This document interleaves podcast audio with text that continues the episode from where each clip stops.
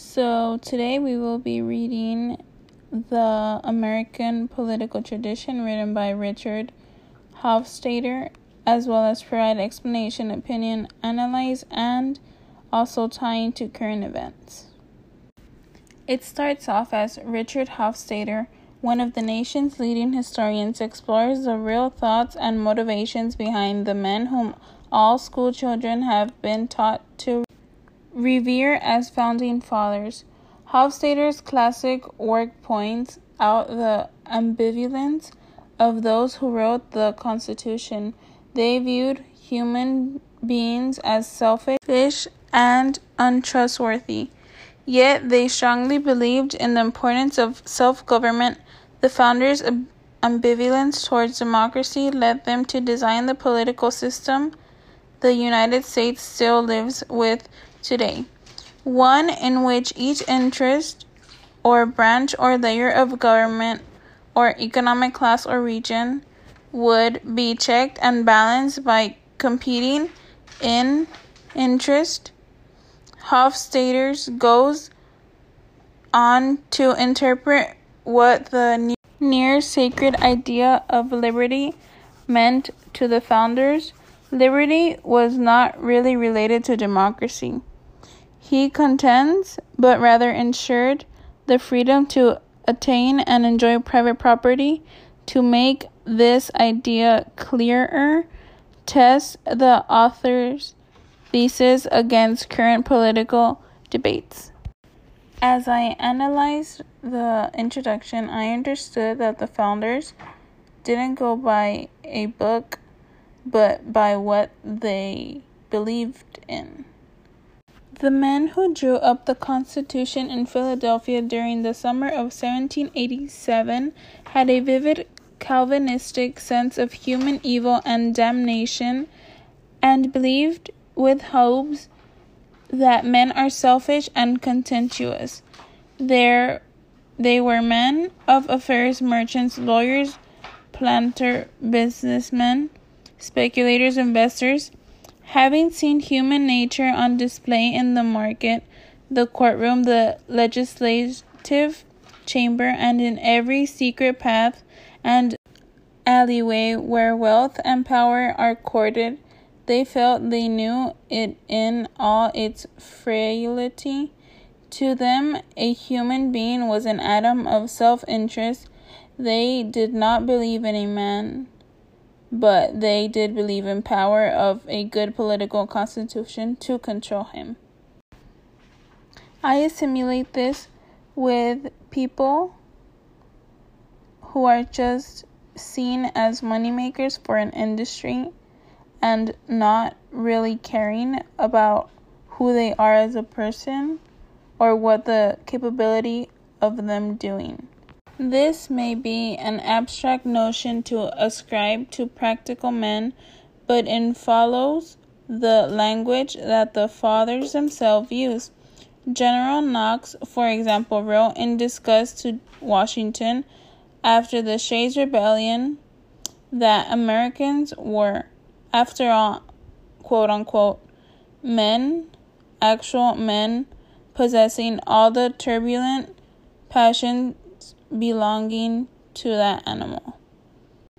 Throughout the secret discussion at the Constitutional Convention, it was clear that this distrust of man was first and foremost a distrust of the common man and democratic rule.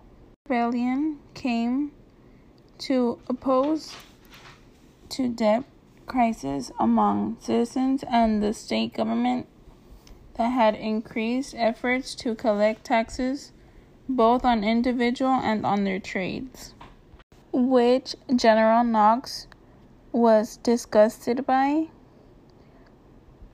calling those who had rebelled animals. And yet, there was another side to the picture. The fathers were intellectual hearers of 17th century English republicanism with its opposition to arbitrary rule and faith in popular sovereignty. If they feared the advance of democracy, They also had misgivings about turning to the extreme right, having recently experienced a bitter rev- revolutionary struggle with an external power beyond their control. They were in no mood to follow Hobbes to his conclusion that any kind of government must be accepted in order to avert the anarchy and terror of a state of nature. What the fathers meant by turning into extreme right was becoming a capitalist country, which in my eyes wouldn't make sense because I care about human rights. Unwilling to turn their backs on republicanism, the fathers also wished to avoid violating the prejudice of the people. Notwithstanding the oppression and injustice experienced among us from democracy, said George Mason. The genius of the people is in favor of it, and the genius of the people must be consulted. Mason admitted that we had been too democratic, but feared that we should incautiously run into the opposite extreme. James Madison, who had quite rightfully been called the philosopher of the Constitution, told the delegates, It seems indispensable that the mass of citizens should not be without a voice in making the laws which they are to obey and in choosing the magistrates who are to administer them. James Wilson, the outstanding jurist of the age, later appointed to the Supreme Court by Washington, said again and again the ultimate power of government must of necessity reside in the people.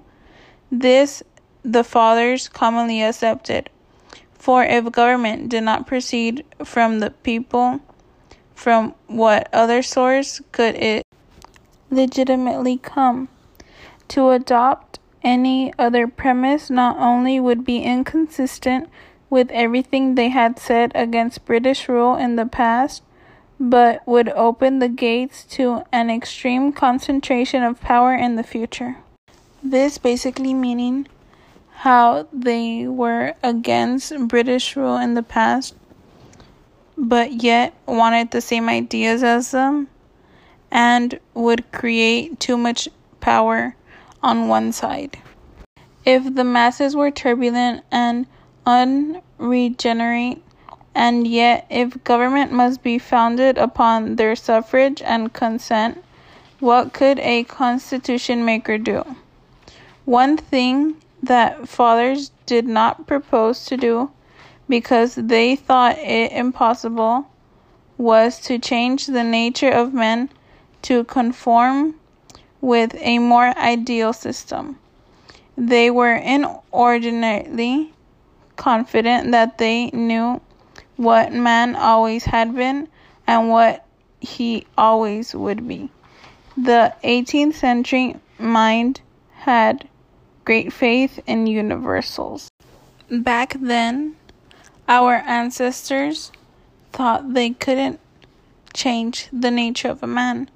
But nowadays, it's became as simple as just creating new technology or something new that can change a person's whole lifestyle. It was too much to expect that vice could be checked by virtue. The fathers relied instead upon checking vice with vice. Madison once objected during the convention that Gouverneur Morris was forever inculcating the utter political depravity of men and the necessity of opposing one vice and interest to another vice and interest. And yet, Madison himself, in the Federalist number 51, later set forth an excellent statement of the same thesis. Ambition must be made to counter interact ambition. It may be a reflection on human nature that such devices should be necessary to control the abuse of government. But what is government itself? But the greatest of all reflection on human nature? If men were angels, no government would be necessary. In framing a government which is to be administered by men over men, the great difficulty lies in this. You must first enable the government to control the governed and in the next place oblige it to control itself. I completely agree with Madison, especially in the beginning of this thesis, where he states ambition must be made to counteract ambition because it could lead to a burnout. If in a state that lacked constitutional balance, one class or one interest gained control, they believed it would surely plunder all other interests. The fathers, of course, were especially fearful that the poor plunder the rich. But most of them would probably have admitted that the rich, unrestrained, would also plunder the poor. This meaning, if there wasn't any rich, there wouldn't be any poor, and if there wasn't any poor, there wouldn't be any rich. In practical form, therefore, the quest of the fathers reduced primarily to search for constitutional devices that would force various interests to check and control one another. Among those who favored the federal constitution, three such devices were distinguished. The fact that devices means advantage is pretty scary because nowadays devices are phones or technology and they are used to control one another. The first of these was the advantage of federal government in maintaining order against popular uprising or majority rule in a single state of faction might arise and take complete control by force but if the states were bound in federation, the central government could step in and prevent it. This advantage shows us the beginning of how the central government had power of the state government. The second advantage of good constitutional government resided in the mechanism of representation itself. In a small direct democracy, the unstable passions of the people would dominate lawmaking, but a representative government, as Madison said, would refine and enlarge the public views by passing them through the medium of a chosen body of citizens. What Madison meant by through the medium of a chosen body of citizens would be as a senator or elective that will become a delegate or someone in the political party. The third advantage of the government was that each element should be given its own house of legislature, and over both houses there should be a set of capable, strong, and impartial executive armed with the veto power. This split assembly would contain within itself an organic check and would be capable of self control under the governance of the executive. The whole system was to be caped by an independent judiciary. The inevitable tendency of the rich and the poor to plunder each other would be kept in hand. This is the upcoming of the three parts of our federal government, which would be the executive, where the president is usually located, the legislative, where the Senate and House of Representatives are, and the judicial, which is the Supreme Court and many lower courts. It is ironical that the Constitution which Americans venerate so deeply is based upon a political theory that at one crucial point stands in direct antithesis to the mainstream of American democratic faith. Modern American folklore assumes that democracy and liberty are all but identical, and when democratic writers take the trouble to make the distinction, they usually assume that democracy is necessary to liberty. But the founding fathers thought that the liberty with which they were most concerned was menaced by democracy. In their minds, liberty was linked not to democracy but to property. Basically, our Constitution is based upon a political theory that has now influenced of our American democratic faith. What did the fathers mean by liberty? What did Jay mean when he spoke of the charms of liberty? Or Madison when he declared that to destroy liberty in order to destroy factions would be a remedy worse than the disease? Certainly, the men who met at Philadelphia were not interested in extending liberty to those classes in America. The Negro slaves and indentured servants who were most in need of it for slavery recognized in the organic structure of the Constitution and indentured servants servitude was no concern of the convention, nor was the regard of the delegates for civil liberties any too tender. It was the opponents of the Constitution who were most active in demanding such vital liberties as freedom of religion, freedom of speech, press, jury trial, due process, and protection from unreasonable searches and seizures. These guarantees had to be incorporated in the first 10 amendments because the convention neglected to put them in the original document. Turning to economic issues, it was not freedom of trade in the modern sense that the fathers were striving for.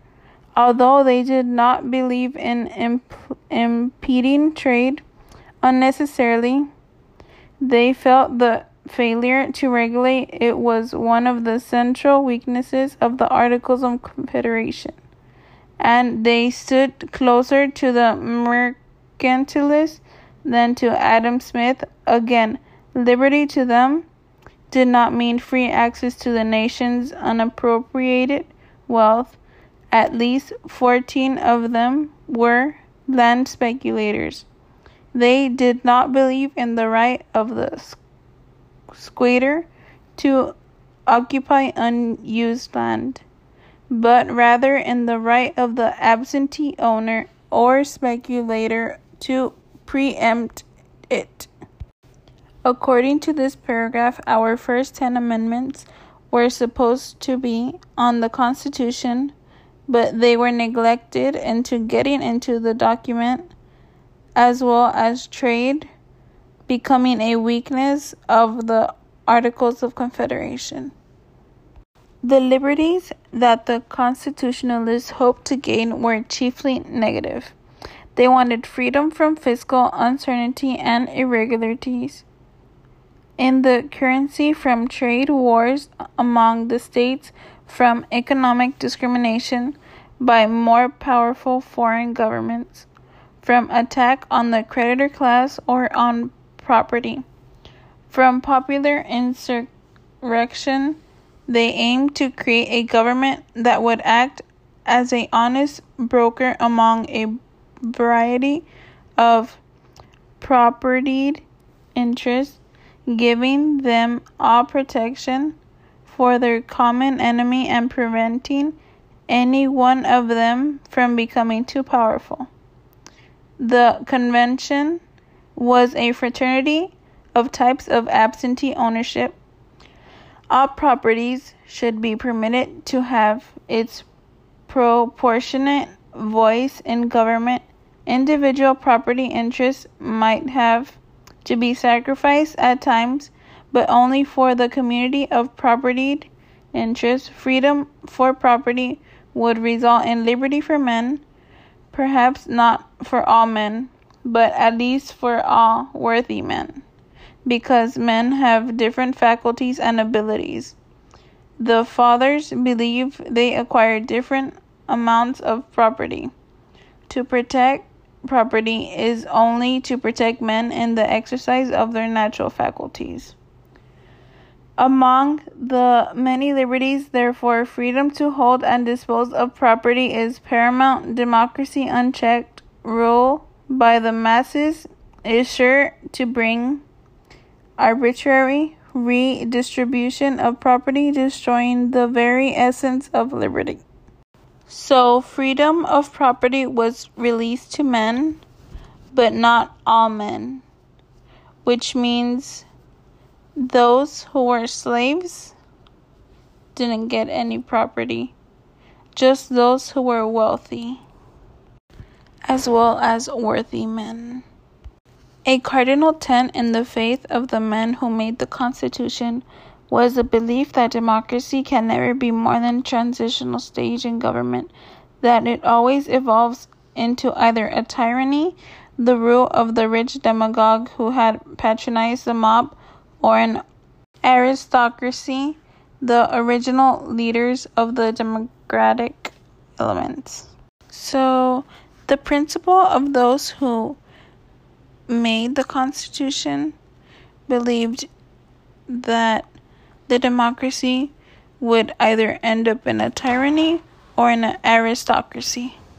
What encouraged the fathers about their own era, however, was the broad dispersion of landed property. The small land owning farmers had been troublesome in recent years, but there was a general conviction that under a properly made constitution, a modus vivendi could be worked out with them. The possession of moderate plots of property presumably gave them a sufficient stake in society to be safe and responsible citizens under the restraint of balanced government. Influence in government would be proportionate to property merchants and great landholders would be dominant, but small property owners would have an independent and far from negligible voice. It was politic as well as just, said Madison, that the interests and rights of every class should be duly represented and understood in the public councils. And John Adams declared that there could be no free government without a democratical branch in the Constitution. Having property back then made you stay in a higher class in the society than those who did not. At the very beginning, contemporary opponents of the Constitution foresaw an apocalyptic destruction of local government and popular institution, while conservative Europeans of the old regime thought the young American Republic was a dangerous leftist experiment. Modern critical scholarship, which reached a high point in Charles A. Beard's and economic interpretation of the Constitution of the United States, started a new turn in the debate. The antagonism long latent between the philosophy of the Constitution and the philosophy of American democracy again came into the open. Professor Beard's work appeared in 1913 at the peak of the progressive era when the muckraking fever was still high. Some readers tend to conclude from this finding that the fathers were selfish re- reactionaries who do not deserve their high place in American esteem. Still more recently, other writers, inverting this logic, have used Beard's fact to praise the fathers from the opposition to democracy and as an argument for returning again the idea of republic. In this paragraph, our founding fathers didn't know to become either a democracy or a republic or becoming a left or a right. They were indecisive for what our government was going to look like. In fact, the fathers' image of themselves as moderate Republicans standing between political extremes was quite accurate. They were impelled by class motives more than pietistic writers like to admit that they were also controlled as Professor Beard himself has recently emphasized by statesman-like sense of moderation and scrupulously Republican philosophy. Any attempt, however, to tear their ideas out of 18th century context is sure to make them starkly reactionary.